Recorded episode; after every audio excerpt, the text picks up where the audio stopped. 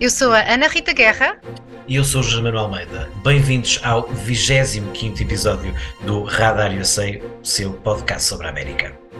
Eu vivo nos Estados Unidos, em North Hollywood, Los Angeles, desde 2014 e sou correspondente da agência Lusa na Califórnia e colaboradora do Dinheiro Vivo e do Diário de Notícias. E eu sou o comentador SIC sobre política americana, tema sobre o qual analiso há vários anos. Escrevi cinco livros sobre presidentes dos Estados Unidos e agora também um sobre a guerra da Ucrânia.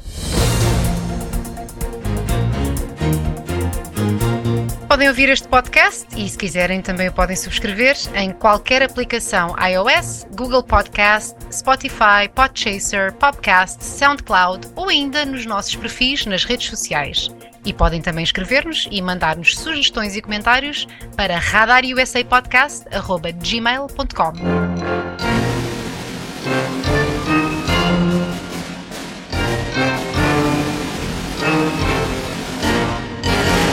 Muito bem, Ana Rita, uh, então temos uh, hoje mais um episódio especial. É sempre bom quando temos eh, um convidado e é um excelente convidado. Uh, é alguém com, com quem tu recentemente tiveste uma experiência muito interessante que, e que convidava a contar essa experiência como acho que é a grande forma de poder lançar e, e apresentar-nos o nosso convidado. É verdade, olha, eu estava aqui num fim de semana uh, alegremente em Los Angeles quando uh, recebi uma mensagem uh, a dizer: Olha, há um empreendedor português que criou uma empresa viral no chat GPT, isto questão de semanas, e ele, por sorte, está hoje em Los Angeles. Consegues falar com ele? Queres falar com ele? E eu disse: Claro que sim. E então mandei-lhe umas mensagens, trocámos mensagens, combinámos encontrarmos assim uma coisa muito por acaso e, e porque estivemos os, os, dois disponíveis. Entretanto, quando cheguei, quando cheguei ao sítio onde, onde nos íamos encontrar, ele tinha perdido o telemóvel num táxi, portanto eu não tinha maneira de o contactar.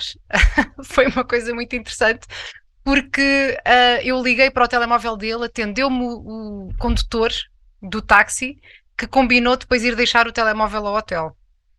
Portanto, mas depois consegui, conseguimos encontrar, ele olhou para mim, viu que eu estava assim com, à procura de alguém, conseguimos, conseguimos encontrar, e portanto eu achei a história muito, muito interessante. Ele estava a viver em Bangkok quando uh, teve esta ideia de, de, gerar uma empresa através do chat GPT e, e agora está a ponderar mudar-se para os Estados Unidos. Um, ele tem outros projetos, portanto é um empreendedor, é o que nós chamamos de um empreendedor em série e, e eu achei que agora que ele está aqui nos Estados Unidos a, a tentar perceber para onde é que vai uh, mudar-se, era, era uma conversa interessante, principalmente porque a inteligência artificial, neste momento, é aquilo que está na boca de toda a gente. Todos estamos a falar de, de inteligência artificial generativa, qual é que vai ser uh, o impacto disto, que implicações é que terá, já no curto prazo até, um, e portanto uh, o, o, nosso, o nosso convidado hoje vai falar disso e eu acho que vai ser uma conversa muito interessante, um, até porque a inteligência artificial, esta questão, não vão desaparecer, uh, do, penso eu, da ribalta neste momento. Não, a ideia é, é, que se calhar ainda não temos bem a noção uh, de que estamos apenas na pré-história, uh, vai certamente uh, evoluir imenso e os desafios estão aí. para já, tendo em conta alguns eh, alguns, eh, alguns, alguns exemplos engraçados que a atual versão do ChatGPT nos mostra, diria que ainda estamos numa fase de inteligência demasiado artificial, não é? Sim, olha, uma coisa interessante, eu fiz esta, eu fiz entrevista com, com o João, escrevi para, para a agência Lusa e escrevi também para o, para o Dinheiro Vivo Diário de Notícias, portanto, com ângulos diferentes, porque ele tem, tem vários projetos que são interessantes, e, e uma das. Um, uma das coisas que eu, eh, isto, eh, as notícias, as notícias que eu escrevi depois acabaram por, por ser bastante uh, disseminadas na comunicação social em Portugal. E uma coisa interessante que, que eu vi foi comentários de pessoas a, a, a diminuir completamente o que ele fez. Ah, fez uma, fez uma empresa, quer dizer, não há aqui nada de inovador. Uh, qual é o problema? Porquê é que vocês estão todos doidos? Porquê é que ficam todos entusiasmados só por, por estar ligado ao chat GPT? Uh, e de facto, a empresa que ele criou, ok, não inventou a roda. No entanto, se fosse assim tão fácil, já tínhamos visto muito mais. E a claro. verdade é que não temos. Porque tal como nós vamos depois discutir na, na, na nossa entrevista, um, há aqui uma diferença, não é, há aqui uma diferença grande na forma como tu interages com a máquina. Uh, e, e uh, este, esta componente humana é bastante uh, importante para que o resultado seja esse. E, portanto, eu acho a história dele mesmo muito interessante e inspiradora. Não estou a dizer que toda a gente agora vai pedir ao ChatGPT para fazer uma empresa e aquilo vai correr bem, mas, mas se calhar há experiências que podem, que podem sair daqui que são interessantes. Sem dúvida, e como os nossos ouvintes vão, vão uh, ver, uh, o João é claramente uma, uma história americana, o que é curioso, é um português que faz, e, uh, e não, não por acaso na América, como estavas a dizer, embora a grande questão um pouco na inteligência artificial é se vai ser, se vai continuar a ser uma história americana ou se, se calhar, a partir de certo ponto do processo, uh, uh, regimes como, como, como os chineses, e a China está, está tão forte também aí, uh, podem, enfim, fazer com que o lado mais negro da, da tecnologia se, se revele. e esse, enfim, é um dos, um dos vários desafios que isto nos coloca, mas o melhor então é ouvirmos a conversa que aí vai.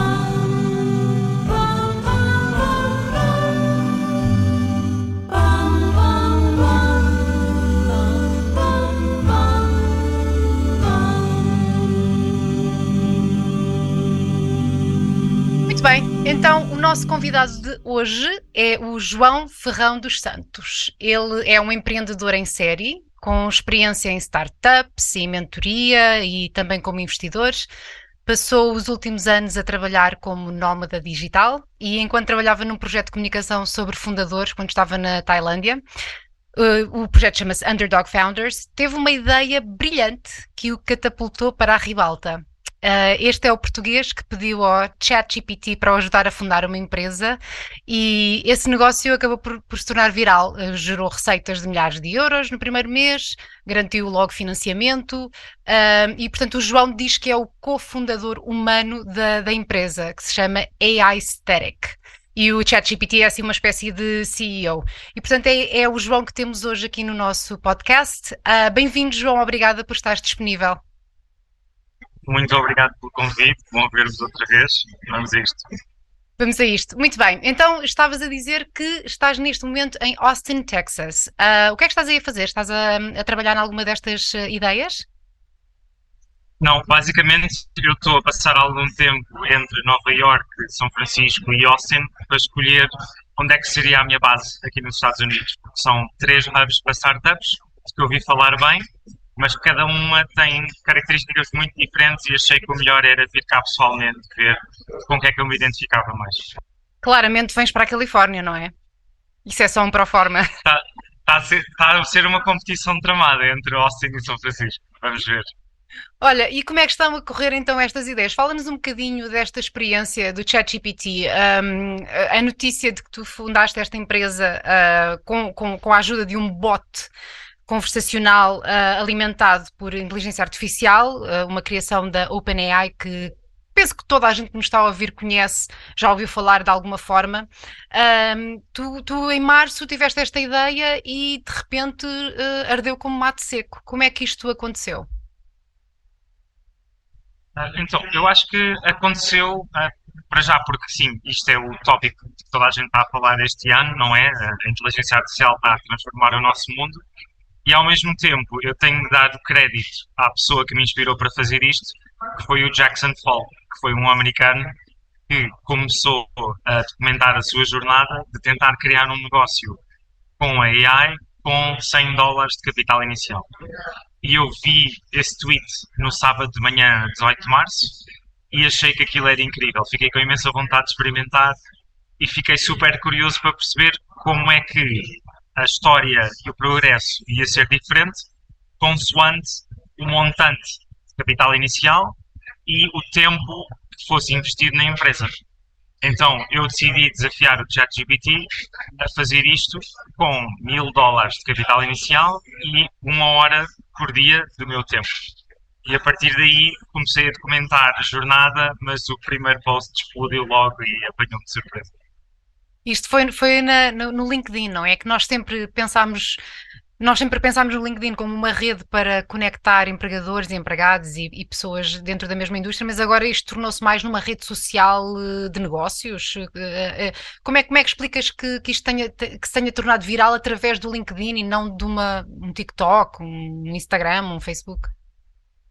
Sim, eu acho que, para já, em termos de estratégia, eles estão cada vez mais a tentar ser uma rede social igual às outras, simplesmente para conteúdo profissional.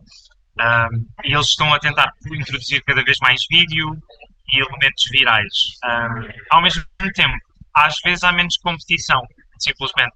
É muito mais difícil crescer um novo canal de YouTube do que é crescer uma nova rede de LinkedIn, desde que o conteúdo seja bom.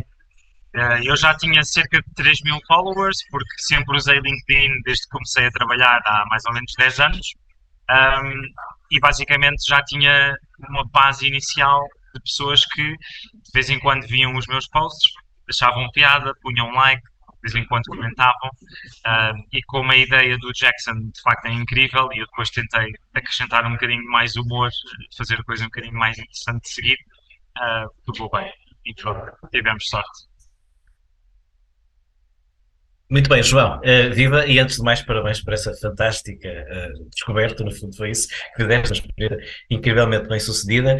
Uh, eu daqui a pouco, eu tenho, eu, eu não, eu sou, eh, eu sou um jornalista, um analista, eu sou muito pouco na área de domínio tecnológico, sou, sou mero, enfim, mero utilizador e, e, mais à frente vou para uma conversa, enfim, que começa a ser clássica na discussão do chat GPT, que é uma conversa quase filosófica sobre o perigo para os humanos e tal, já lá vamos, mas eu até começo até por uma parte mais tecnológica, da pouca interação que tem com o chat GPT, o que me parece é que tem realmente uma, uma resposta impressionante na, na, na, na rapidez e na capacidade de juntar em poucos segundos os dados que, que, já existem e que pela primeira vez uma, uma máquina nos responde a isso, e depois tem um lado também, enfim, divertido de, é, é impressionante o que consegue mostrar em poucos segundos e também às vezes falha em coisas básicas eh, também eh, logo a seguir, ou seja, alguém disse com piada consegue, consegue rapidamente fazer coisas o que até agora ninguém, uma nenhuma máquina conseguiu, mas depois falha em coisas que uma criança de 4 ou 5 anos não falhava. Pronto. Isto é o atual estado, acredito,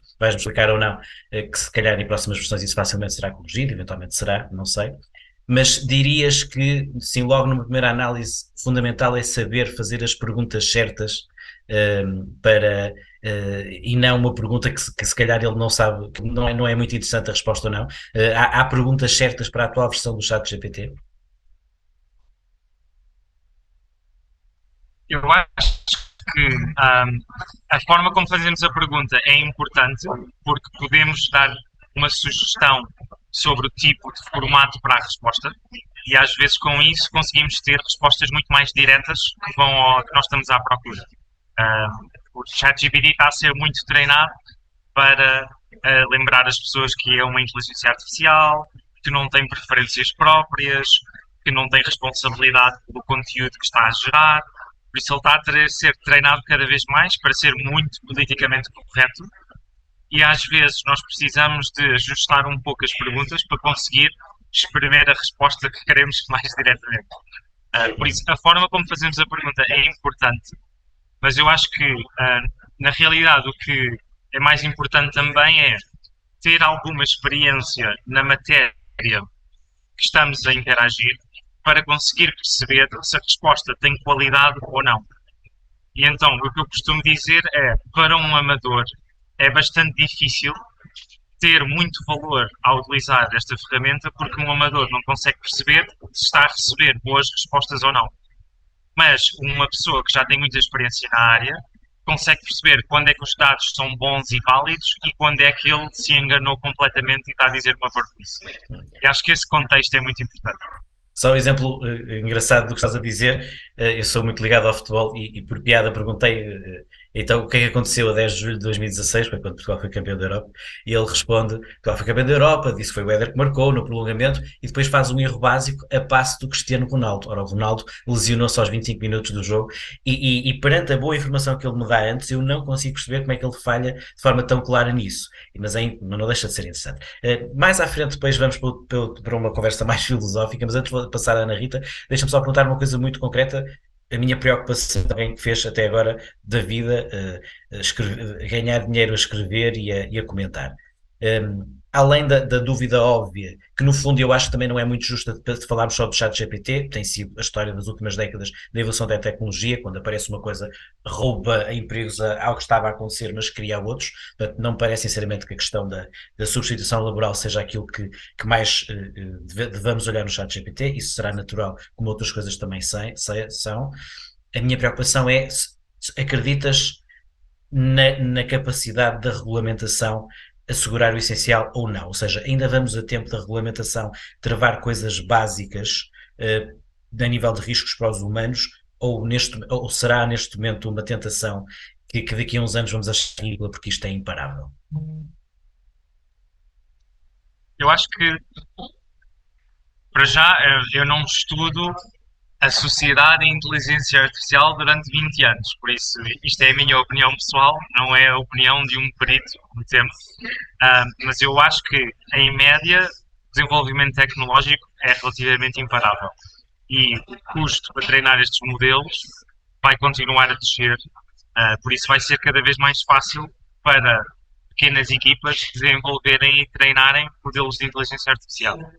Agora, o que eu acho que vamos ter de fazer, por um lado, é, acho que isto vai ajudar muito na implementação do uh, Universal Basic Income, que vai ser basicamente necessário a partir do momento em que cada vez mais nós conseguimos utilizar capital e tecnologia para fazer o trabalho que antigamente era feito por um humano, nós vamos ter de garantir um rendimento básico para todos os cidadãos. O que não desmotiva as pessoas de trabalhar, porque esse rendimento tem de ser básico o suficiente para conseguirmos comer, mas nunca autossuficiente para nós deixarmos de ter objetivos e ambições. Por isso, eu acho que isso é um tema muito comum que todos os peritos em AI têm, têm vindo a falar há muitos anos, e acho que é mesmo uma questão de tempo até estar implementado. Um, por outro lado, há um conceito que eu adorei, porque parece mesmo ficção científica a entrar no nosso mundo real, em que um perito em inteligência artificial que tinha um artigo na Time Magazine defendeu que nós devemos começar a fazer tracking de placas gráficas que são utilizadas para treinar estes modelos e se nós não registarmos empresas que têm uma licença legal para treinar um modelo de inteligência artificial.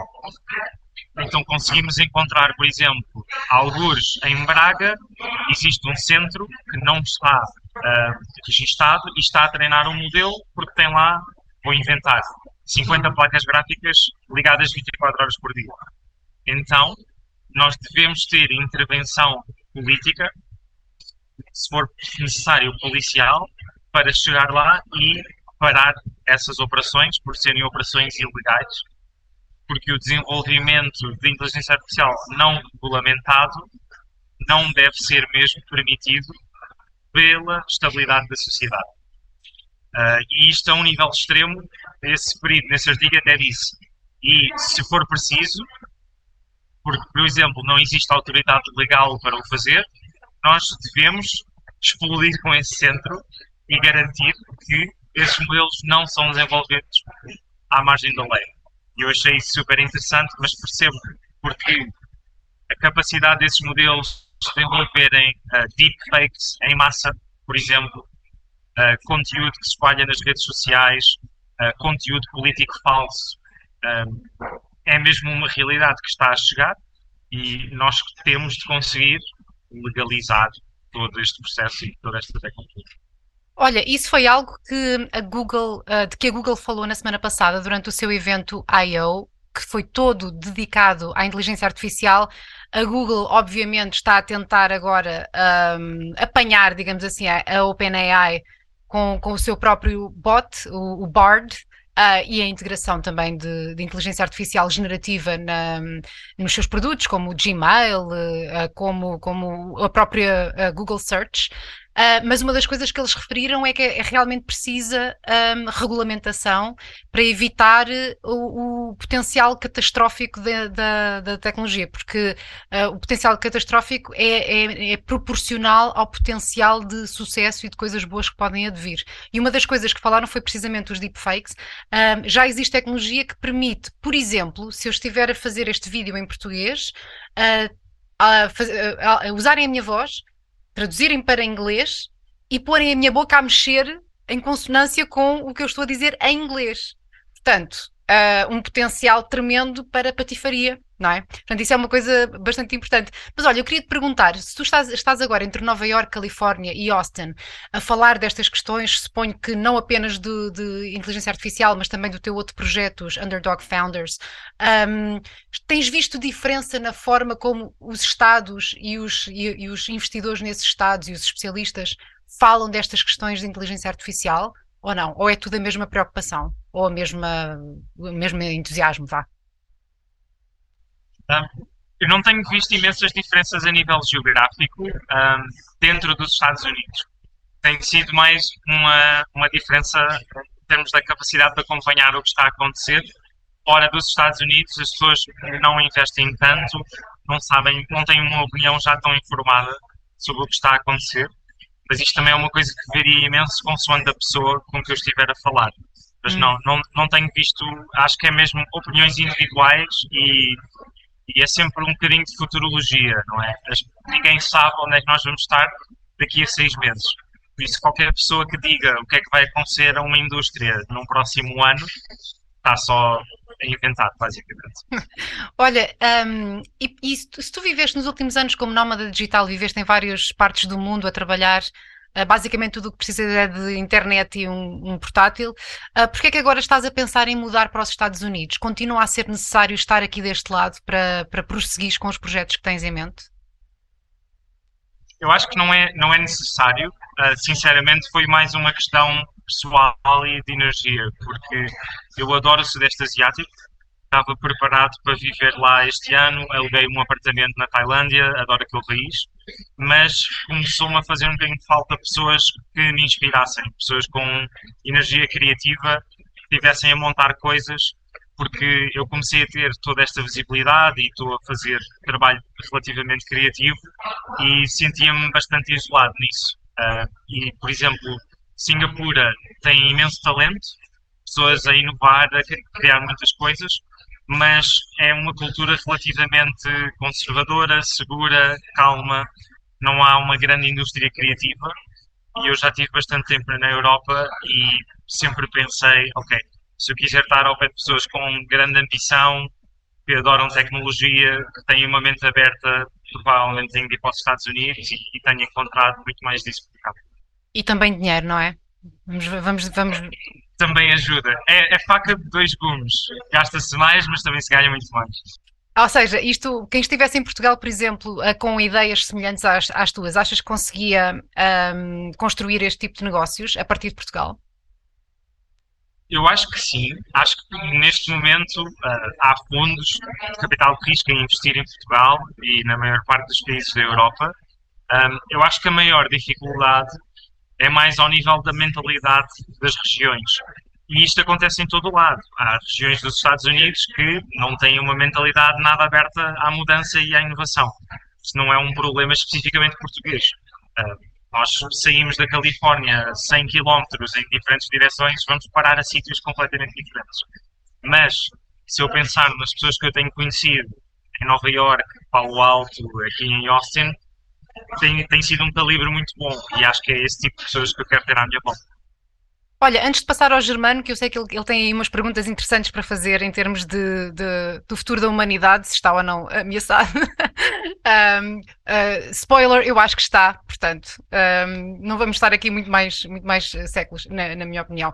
Mas eu queria saber o que é que, o que, é que tu, como, como português, o que é que te inspirou para te tornares este nómada digital? Tu tiveste um, várias experiências uh, com, com, startups, com, com investimento de semente. Uh, o, que é que, o que é que te inspirou?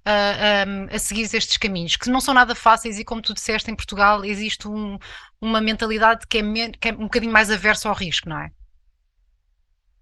eu acho que é uma questão muito de individual, de personalidade. Eu sempre senti que o mundo é muito grande e Portugal é pequenino e eu queria viajar o mundo todo antes de morrer. Daquelas sensações de bucket list. Um, mas tenho amigos meus com que me dou super bem que estão super tranquilos com a empresa em que estão a trabalhar há 10 anos e adoram a sua vida e adoram Portugal. Um, e é mesmo uma, um traço de personalidade. Uh, eu tenho aquele bichinho carpinteiro, preciso estar sempre a mudar e a fazer uma coisa nova.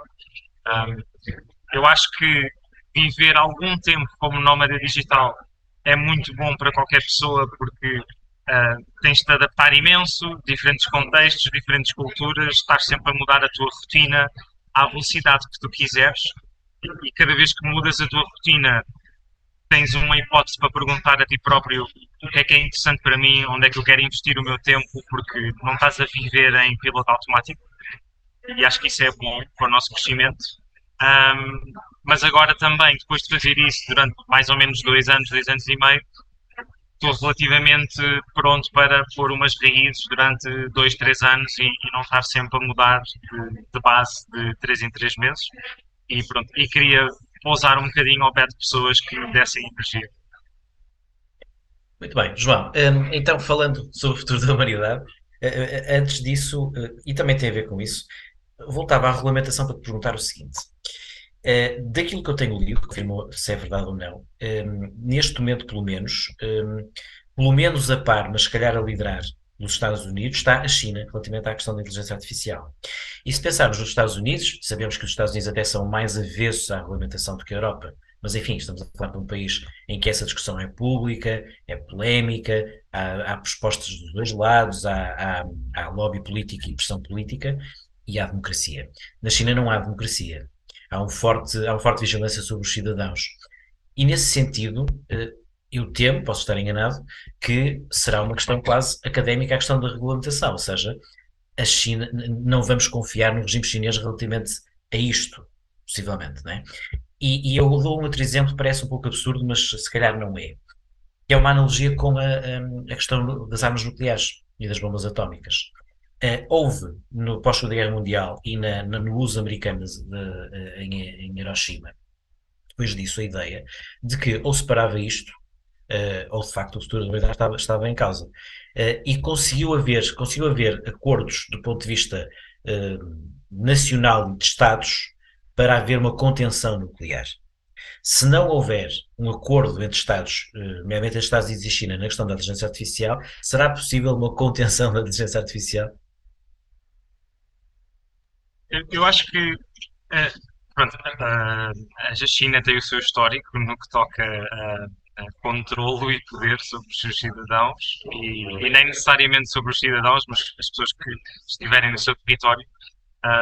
Por isso eu acho que a China e o governo vai ter um, um grande interesse em regular o desenvolvimento de inteligência artificial e controlar as empresas que estiverem a desenvolver essas tecnologias. Sim. Uh, do ponto de vista ideológico, podemos ou não concordar com a forma como eles quiserem regulamentar essas tecnologias, mas acho que o vão fazer completamente à sua forma. Tal como os Estados Unidos, uh, o Sam, uh, CEO da OpenAI, está a ser muito pró-regulação, falou recentemente no Congresso, foi uma conversa bastante bem recebida. Não, Sam, uh, Sam Altman. Acho... Sam Altman. Exatamente. Sim. Desculpem. E, e acho que vamos simplesmente, por pura necessidade, regular a inteligência artificial com variantes ideológicas nas diferentes regiões do mundo, mas sim, acho que vai acontecer.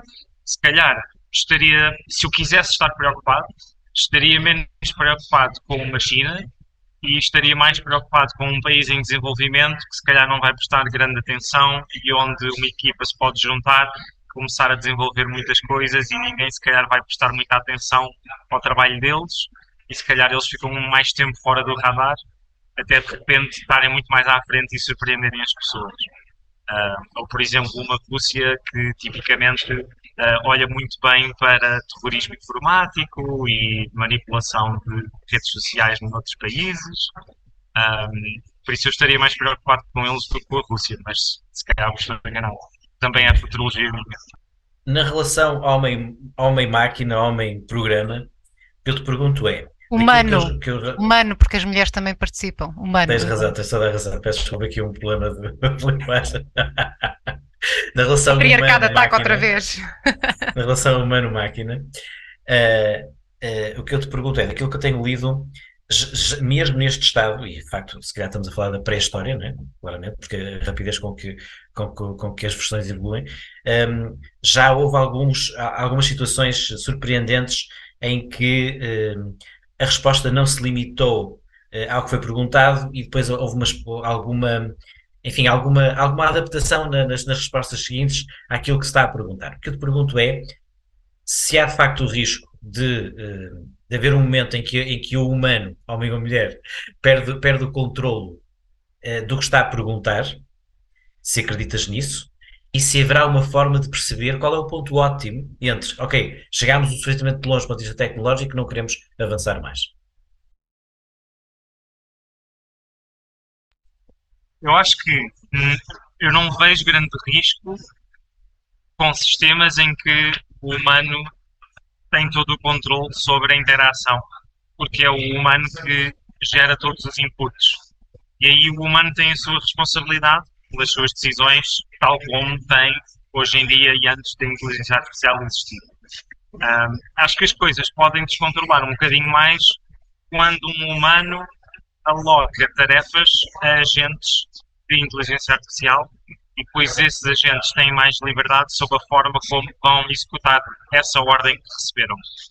Uh, e acho que aí as coisas podem derrapar um bocadinho mais.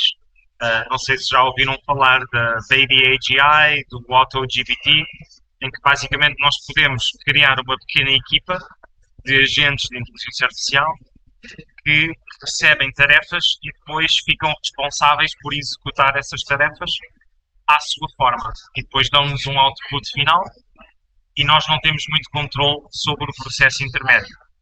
E acho que nesses momentos podemos começar a ter alguns efeitos inesperados. Um, acho que não é assim tão difícil para uma inteligência artificial ter impacto no mundo real a partir do momento em que começamos a automatizar alguns processos. Um dos exemplos que eu li foi, por exemplo, uh, através de e-mails, nós conseguimos dar ordens a máquinas no mundo real para executar coisas, como por exemplo, uh, imprime isto, imprime isto numa impressora 3D, uh, envia isto do sítio A para o sítio B, e se uma inteligência artificial tiver acesso a dar essas ordens, então pode começar a ter impactos no mundo físico. Se calhar um humano não tem toda a visibilidade. E, e portanto é, também é temos aqui temos aqui então também um risco de, principalmente nas gerações mais novas que já vão crescer com, com, com isto à sua volta, haver demasiada confiança na máquina, não é? Se a máquina diz ou a máquina faz e não há tanta transparência sobre como é que chegaram àquele resultado ou porque é que isto aconteceu ou o, o que é que o algoritmo, o que é que está por detrás das decisões do algoritmo. É isso? Sim, eu acho que sim. Uh, por um lado, toda a gente que está a utilizar esta tecnologia hoje em dia já sabe que ela tem alucinações. Que às vezes o conteúdo é completamente errado, como estávamos a falar há pouco sobre o gol do Éder com uma assistência não real do Cristiano. Uh, por isso, os utilizadores hoje em dia sabem disso. Uh, a partir do momento em que os modelos forem cada vez melhores, se calhar essa experiência vai acontecer cada vez menos e a nossa confiança vai aumentando.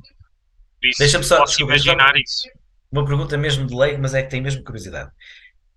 Quem, quem criou o sistema consegue explicar porque é que isso acontece ou é meramente uma coisa tipo sai o Totoloto, tanto pode ser o 1 como o 4?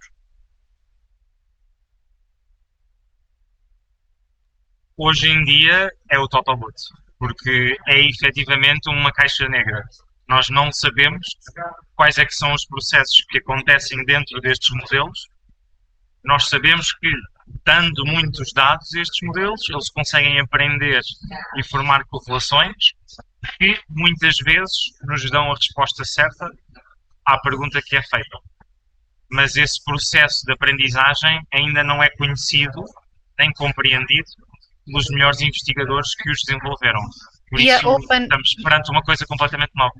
E a OpenAI não é muito transparente em relação ao que é que está a usar para treinar os seus LLMs, não é? Os seus uh, modelos de linguagem. Portanto, nós não sabemos muito bem, quando temos uma resposta, não há uma ficha técnica que diz isto foi, uh, as fontes são X, Y e Z. E, portanto, isso também torna mais difícil perceber como é que chegaram ao tal passo do, do Ronaldo, onde é que foram buscar essa informação. Olha, uh, por exemplo, um, um, amigo meu esteve a brincar e a comparar o ChatGPT, o Bard e o Bing esta semana e gravou um vídeo onde mostrou as diferenças às mesmas perguntas. Uh, e, por exemplo, acho que, é, acho que o Bing já está a incluir muitas vezes fontes que, que levaram à informação. Mas mesmo assim, esse processo também tem os seus erros. Por isso, é uma tecnologia nova, vamos ter que melhorar com o tempo. Olha, antes de, de, irmos embora, eu gostava de uh, ouvir um, um, pouco sobre os Underdog Founders, uh, que explicasses o que é que, qual é o teu intuito com esse projeto uh, e porque é que isso pode ser interessante para as pessoas. O que nós estamos a fazer com os Underdog Founders, no fundo, é dar visibilidade a grandes histórias de empreendedorismo. E, na minha opinião, já há muita visibilidade sobre as histórias de sucesso as grandes empresas que se tornaram unicórnios já são conhecidas por quase todas as pessoas que seguem a indústria de startups e de inovação, mas eu acho que em termos de conteúdo toda a gente adora a história de um hockey. Toda a gente uh, que gosta de futebol adorou seguir o crescimento do Leicester na Premier League, que vem de uma segunda divisão e chega à primeira divisão e ganha. Um, e eu basicamente estou a falar com pessoas um pouco por todo o mundo que têm algumas características em comum. São empreendedores que ainda não tiveram uma grande exit, por isso ainda não estão com imensa credibilidade junto de novos investidores. São empreendedores que estão a tentar inovar um mercado onde não tiveram a trabalhar durante anos, por isso não conhecem toda a gente. E, apesar disso, recebem muitas rejeições, mas não desistem, até conseguirem encontrar uh, provas de que sim, o mercado quer a visão deles e o mercado tem valor com o produto que eles criaram. E basicamente, ao entrevistar essas pessoas, um pouco por todo o mundo, uh, nós conseguimos inspirar pessoas que gostam de empreendedorismo, mas não sabem muito bem como é que este processo funciona, e ao mesmo tempo conseguimos dar visibilidade a novas empresas que estão a inovar nos seus mercados e dá-me a, a possibilidade pessoal de conhecer pessoas com um percurso de vida bastante interessante. O que nós queremos fazer, basicamente, é crescer este lado de mídia dentro da nossa empresa e criar uma rede global de empreendedores e depois estamos a tentar desenvolver duas coisas a partir daí. Uma é nós queremos ter pequenos fundos de investimento entre os Estados Unidos, Europa e Ásia para podermos investir nos melhores fundadores que vêm ter connosco. E a segunda é, eu estou a trabalhar num MVP para ajudar fundadores e investidores a fechar investimentos mais depressa, apesar deles não estarem inicialmente dentro da mesma rede de contactos e é uma coisa que faz todo o sentido ficar dentro da marca Underdog Founders, apesar de ser um produto de software. Por isso estamos a olhar para este pilar de mídia, um pilar de capital e um novo pilar que eu estou a desenvolver agora é software para ajudar fundadores a angariar investimento. Basicamente são estas três áreas. Tens poucas coisas para fazer neste momento, é isso? Sim, basicamente decidi dar um tiro na minha vida pessoal e pronto, é isto está a acontecer. Todo, todo, este projeto do Underdog Founders um, é um projeto de média, como estavas a dizer, que também tem um, um, uma, uma, componente de investimento e de software. Uh, tu achas que no futuro o ChatGPT vai poder substituir-te a escrever estas histórias? Porque é disso um bocadinho que estamos aqui a, a, a, falar em termos de receios. Será que todas estas indústrias criativas, uh, em termos de escrita, em termos de comunicação, uh, poderão ser substituídas por, por, por, um bot deste, seja o ChatGPT, seja o Bard ou o que for? Uh, eu posso estar completamente enganado, mas eu acho que no máximo vamos ter parte do mercado de conteúdo dominado por algumas estrelas de inteligência artificial ficaram conhecidas por isso fazer parte da marca. Por exemplo, nós, mesmo antes do ChatGPT, nós já tínhamos influencers digitais que não existem no mundo real no Instagram, desenvolvidos por empresas, em que eles literalmente criaram um modelo a 3D e colocavam esse modelo a usar roupas diferentes em cenários diferentes do mundo real. E as pessoas podiam seguir este influencer digital e acompanhar a sua história. Eu acho que isso pode continuar a acontecer. Podemos ter escritores de inteligência artificial que foram treinados, que conseguem ter fãs e as pessoas gostam de acompanhar o seu conteúdo. Mas eu acho também que um, um exemplo que, funciona para mim é nós hoje em dia temos empresas de stock photography em que nós podemos pegar quase qualquer fotografia do mundo e podemos imprimi-la e emoldurá-la na nossa casa. Mas quase ninguém faz isso e quase ninguém tem interesse numa coisa onde não se vê muito valor só por si. Por isso, se eu tiver um texto escrito por um humano que é um artista reconhecido, esse texto vai ter sempre muito mais valor para a maior parte dos humanos comparado com um texto que sabemos que é escrito por inteligência artificial. Um, a forma como nós conseguimos distinguir se uma coisa é feita por um humano ou por uma inteligência artificial vai evoluir. E se calhar a capacidade de uma inteligência artificial imitar vai ser cada vez melhor. Mas eh, redes sociais, eventos no mundo real, nós vamos continuar a ter celebridades humanas que vão ter os seus fãs e que vão ser artistas famosos por ter o seu conteúdo. E vamos continuar a dar mais valor a esses humanos do que a inteligência artificial, porque a partir do momento em que nós temos uma inteligência artificial capaz de compor música boa ou escrever bons livros, isso vai ser banal. E como vai ser banal, vai ser fácil criar 100 livros nesse estilo desse escritor e por isso nunca vai ter grande interesse. Eu acho que as pessoas humanas não vão atribuir grande significado. Se calhar um escritor vai ler algumas inteligências artificiais para aprender por interesse do seu estilo de escrita, mas eu acho que nós vamos continuar a preferir sempre conteúdo criado por humanos. Posso estar enganado, mas é assim que eu.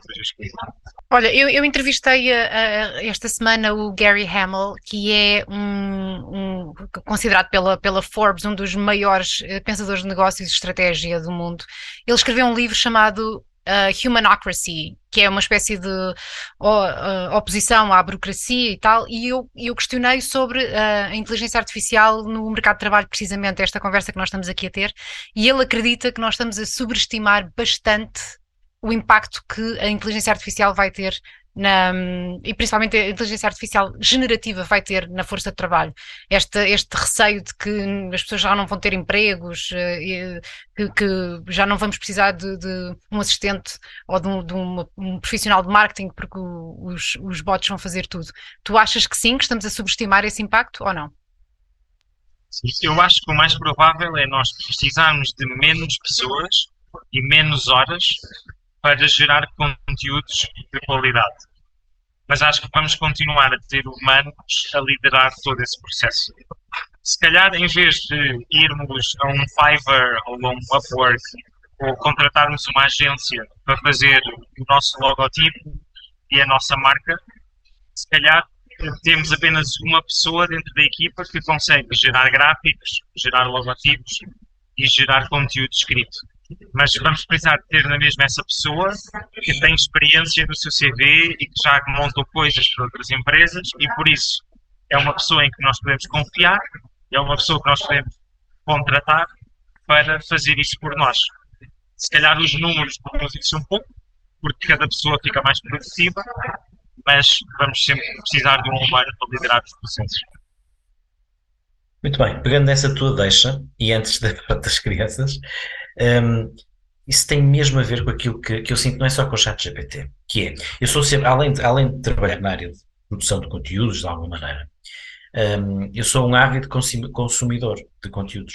E o que, o que me está a começar a acontecer é que eu, por muito que goste e queira ver, não consigo acompanhar o que quero, o que quero ver, fica cedo. Aliás, nas formações que eu sou comunicação, o primeiro slide é vivemos num tempo em que estamos numa permanente sensação de que algo nos está a escapar.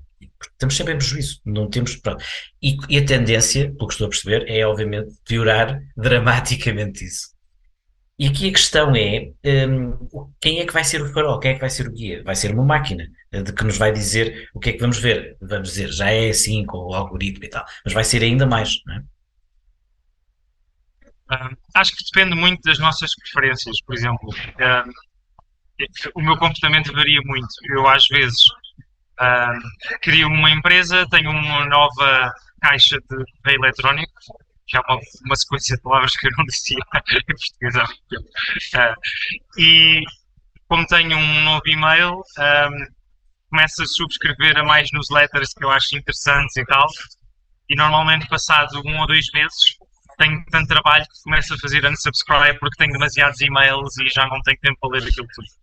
Um, há um tempo nós achávamos que os engines de recomendações de conteúdo iam passar a mostrar-nos tudo o que nós vamos gostar e já não vamos precisar procurar nada por nós próprios. Mas depois, na prática, a maior parte das vezes nós não temos tempo para ver essas recomendações desse engine. Então, eu acho que na prática vai continuar a ser muito à base de palavra passa palavra. Um amigo meu fala muito bem de um podcast. Eu decido experimentar num sábado de manhã e gosto, por isso, se calhar, vou também ouvir o próximo episódio. Um, eu acho que o elemento humano vai ser sempre parte das nossas vidas. Uhum. Então, eu, eu, eu, dou formações de comunicação e quando dou a, a, a, pessoas mais novas, há uns tempos vim com a conversa de pronto, isto agora está muito diferente, está muito diferente para mim. Comecei há 30 anos, para eles não está diferente, para eles é normal. E portanto a minha questão é: nós estamos com uma conversa de, de, uma, de problemas, mas são problemas para uma determinada geração. Como é que é, mas as crianças e, as, e os adolescentes veem assim ou veem isto com uma maior normalidade e, portanto, se calhar estamos, como a Ana Rita bocado estava a dizer, a exagerar, se calhar, no problema. Uh, isso por um lado. Por outro lado, essa questão do fator humano que estás a dizer, eh, eu, uh, tu és um exemplo disso, ou seja, vai, tem sempre que haver uh, uma, um objetivo, um propósito para aquilo que a tecnologia nos oferece. Tu achas que, que as gerações mais novas têm isso presente ou nem sequer levantam essa questão? É engraçado porque todos nós vamos ser cada vez mais boomers, não é? Acho que isso é inevitável. Um, não, nós somos os zoomers, nós somos os zoomers. eu lembro-me perfeitamente de ter 15 anos e de andar em fóruns online e de seguir tecnologia e jogos de computador e depois ver coisas tipo políticos a debater eh, a violência dos jogos de computador para as crianças e deixar aquilo completamente ridículo e achar que os adultos estão ali a falar de coisas que não percebem e que têm muito medo de coisas que na realidade não têm mal nenhum. Uh, por isso eu acho que os mais novos vão continuar sempre a achar que tecnologia é bom, as coisas vão melhorando e se a tecnologia trouxer valor ainda bem, e que a mudança é uma constante. E os adultos vão sentir sempre que o mundo está a mudar, as coisas já não são como eram antes. Isso uh, altera um bocadinho a nossa noção de que compreendemos como é que o mundo funciona. E uma criança nunca compreende como é que o mundo funciona, é constante, está sempre a aprender, está sempre a ter experiências que são novas. Por isso acho que é daí que vem essa, essa diferença de opiniões isso se calhar é uma visão demasiado otimista, não achas? Porque um, em, em, termos quantitativos e muitos estudos que têm sido feitos, a tecnologia de facto tem tido impactos muito negativos numa, nas gerações mais novas, em termos de uh, taxas de suicídio, saúde mental, uh, uh, taxas de socialização, a forma de aprendizagem. Portanto, as, as redes sociais, num certo sentido, apanharam-nos na curva porque houve, aquilo foi um free for all, não é? Uh, o que aconteceu no, no, no, Facebook, no Instagram, o próprio, o próprio Facebook teve estudos internos que indicavam que o Instagram era extremamente negativo para a autoimagem de adolescentes, principalmente raparigas, e não fizeram nada sobre isso porque no, no, fim do dia o que eles querem é uh, melhorar o, o, negócio para os seus, claro, para os seus, para os seus uh, acionistas, para, para os stockholders. E portanto, existe, a, a, tecnologia não é inerentemente nem boa nem má. Pode ser usada para coisas boas, pode ser usada para coisas, para coisas más. E o que nós vimos nos últimos 20 anos é que, se deixadas sozinhas, as empresas vão fazer o que for necessário pelo dinheiro, independentemente do malefício que isso possa ter, principalmente para as gerações mais novas. E nós vemos, de facto, impactos negativos. A inteligência artificial, sendo uh, tecnologia em esteroides, de facto pode ter aqui uma transformação na sociedade que nós nem sequer conseguimos antecipar, mas eu acho que estas estes receios que nós, os velhotes, nós, a geração uh, Zoomer ou Boomer, ou que seja, não somos boomers, somos todos millennials, acho eu, não sei, Germano, tu se calhar é geração X, não é? Generation X. Não. Ou não? Não, não sei. Nós somos, mesma, nós somos, da mesma geração, não é? Não, não, eu já, sou, mil, eu já sou millennial. E eu também. Tu és millennial? Ah, então pronto, Sim. somos todos millennial. Mais velhos e mais novos, mas tudo bem. Ou seja, espera aí, estavas a chamar-me velho, era isso? não, não, não. Estava a dizer que nós, em comparação com, com a geração Z e a Alfa que vem aí e que já vai crescer com tudo isto uh, sendo um dado adquirido, porque nós conseguimos fazer uma, um, um antes e o depois da internet e da, da, tecnologia, da digitalização. Temos um pé no analógico e um pé no digital. Estas novas gerações só vão ter um pé no digital e, portanto, se calhar para elas não vão conseguir ver uh, uh, as diferenças que nós conseguimos ver. Uh, e o meu receio, por exemplo, é que haja demasiada confiança nas gerações futuras em tudo o que a máquina diz, a máquina ou os algoritmos, o que seja, podem transportar preconceitos, biases, uh, de, de, porque nós nem conseguimos perceber como é que foram treinadas, e isso influenciar quem é que consegue um seguro mais tarde, quem é que consegue abrir um cartão de crédito, quem é que consegue entrar numa faculdade, porque já não há tanta supervisão humana, só a um nível se calhar muito mais macro, uh, e é a máquina que está a decidir tudo, e haver demasiada confiança da geração jovem na, nas, nas máquinas e de pensarem, eu nem sequer tenho de saber escrever bem um e-mail, porque eu chego ali e ponho ali uh, Gmail, escreve-me aqui um e-mail todo como deve ser. E isto é um triunfo dos incompetentes. Não sei até que ponto é que se calhar que estou a ser demasiado pessimista, mas eu, eu, eu vejo as coisas um bocadinho mais negras se não houver intervenção regulatória. Eu acho que uh, a definição de competência vai mudar um pouco. E há coisas que vão passar a ser mais valorizadas do que são hoje em dia e o contrário também.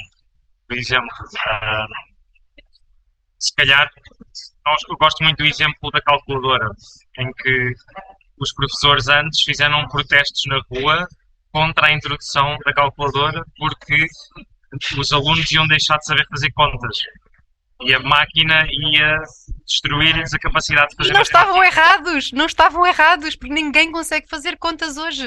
Contas simples, tu tens que ir ao telemóvel fazer, porque já não sabes. A nossa capacidade até de mnemónica, não é? De memorização, está bastante afetada. Tu já não tens que ter o teu conhecimento dentro da cabeça, tu sabes que vais ao Google e o Google diz-te. E portanto, eu já, eu já noto isso bastante, uh, uh, essa capacidade de memorização está muito afetada. Como é, se isto vai ser bom ou mau no futuro, não sei, mas se houver cada vez menos humanos com essas capacidades desenvolvidas, como é que nós vamos controlar as máquinas daqui a 50 anos? Essa é que é a questão. Sim, eu acho que o ponto, no fundo, é que, uh, apesar de muitas pessoas já não saberem fazer as contas de cabeça, já não é necessário fazer contas de cabeça, basicamente. E, portanto, uma, um ponto ou uma habilidade que antes era valorizada deixou de ser valorizada ao mesmo nível e a inteligência tem várias dimensões. Não é apenas uma uh, versão de inteligência que é superior a todas as outras. Por isso, se calhar, uh, hoje em dia, uh, rigor, estrutura, consistência, memorização são coisas que ditam o que é um grande trabalhador e tudo isso vai desaparecer e a capacidade de uh, cruzar novas ideias, criar novos produtos, cruzar informação, uh, ser mais criativo, vai passar uh, a ser mais valorizado pelo mercado.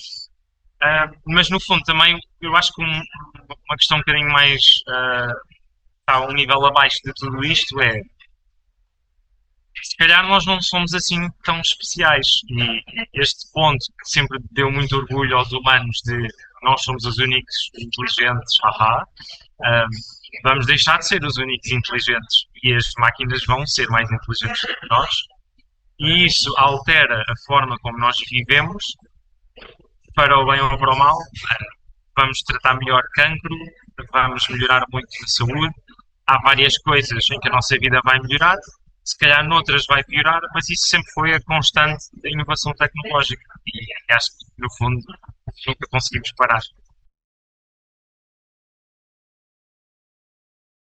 Germano, queres acrescentar alguma coisa ou podemos uh, deixar o João ir buscar mais investimento em, em Austin? Não, a piada fácil é dizer que é melhor acabar o programa que mais aqui um bocado somos substituídos pelo chat GPT. Mas agora sério, o, que claramente, o que claramente, um, o que claramente esta conversa me mostra é que o João é um exemplo de, de que vai sempre haver o fator humano. Uh, eu estava-me a lembrar há uns tempos num congresso, por acaso na área do futebol, em que se estava a discutir a questão do projeto do, do VAR e do que é que a seguir ao VAR vai acontecer, e há muita ideia daqui a uns anos de facto, os árbitros, se houver essa decisão política pessoal, podem ser substituídos por, por robôs, nós estamos muito longe disso, é apenas uma questão de se queremos ou não. Um, e, e, de, e, uma conversa entre diretores de IT de, do UEFA, FIFA, das, das grandes instituições, uma conversa de uma hora quase só falaram sobre o fator humano. Isso sossegou-me. E é um pouco essa ideia que tenho. É fácil, era fácil levar com uma ideia assustadora. Percebo a tua uh, perspectiva, Ana Rita, mas, mas não, há, não há resposta para isso. Como em tudo na vida, há coisas muito boas e coisas muito más. E, e este é um grande desafio, é um dos grandes desafios da nossa geração. Mas eu comecei há 30 anos a trabalhar num jornal que saía quatro vezes por, por semana, uh, em papel, em formato que já quase não existe, que era o formato broadsheet. Um, e, portanto, supostamente eu teria sido vítima da mudança tecnológica, mas adaptei-me. Uh, e, portanto, a questão é essa, uh, embora haja muitas outras, nomeadamente aquilo que o João começou a falar da questão da, de, para uma, uma perda em massa do emprego, que haja uh, uma, uma, um rendimento básico e mínimo para as pessoas. Isso é mais complicado, mas seja pela tecnologia ou não, se calhar temos que ir para aí. Mas olha, era sobre, é precisamente isso que, que, que, é o meu ponto, que é o fator humano tem que ser sempre o, o central.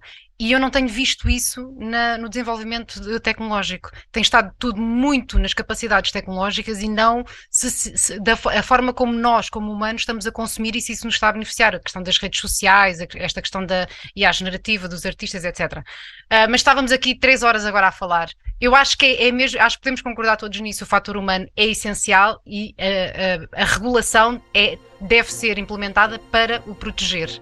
Um, e pronto, eu, João, agradeço imenso, agradecemos imenso a tua participação. Foi uma conversa muito, muito, muito interessante eh, de um, de um, tema que não está fechado e que nenhum de nós sabe bem o que, o que é que vai acontecer uh, e, portanto, valeu bastante a pena. Obrigada. Obrigado, João.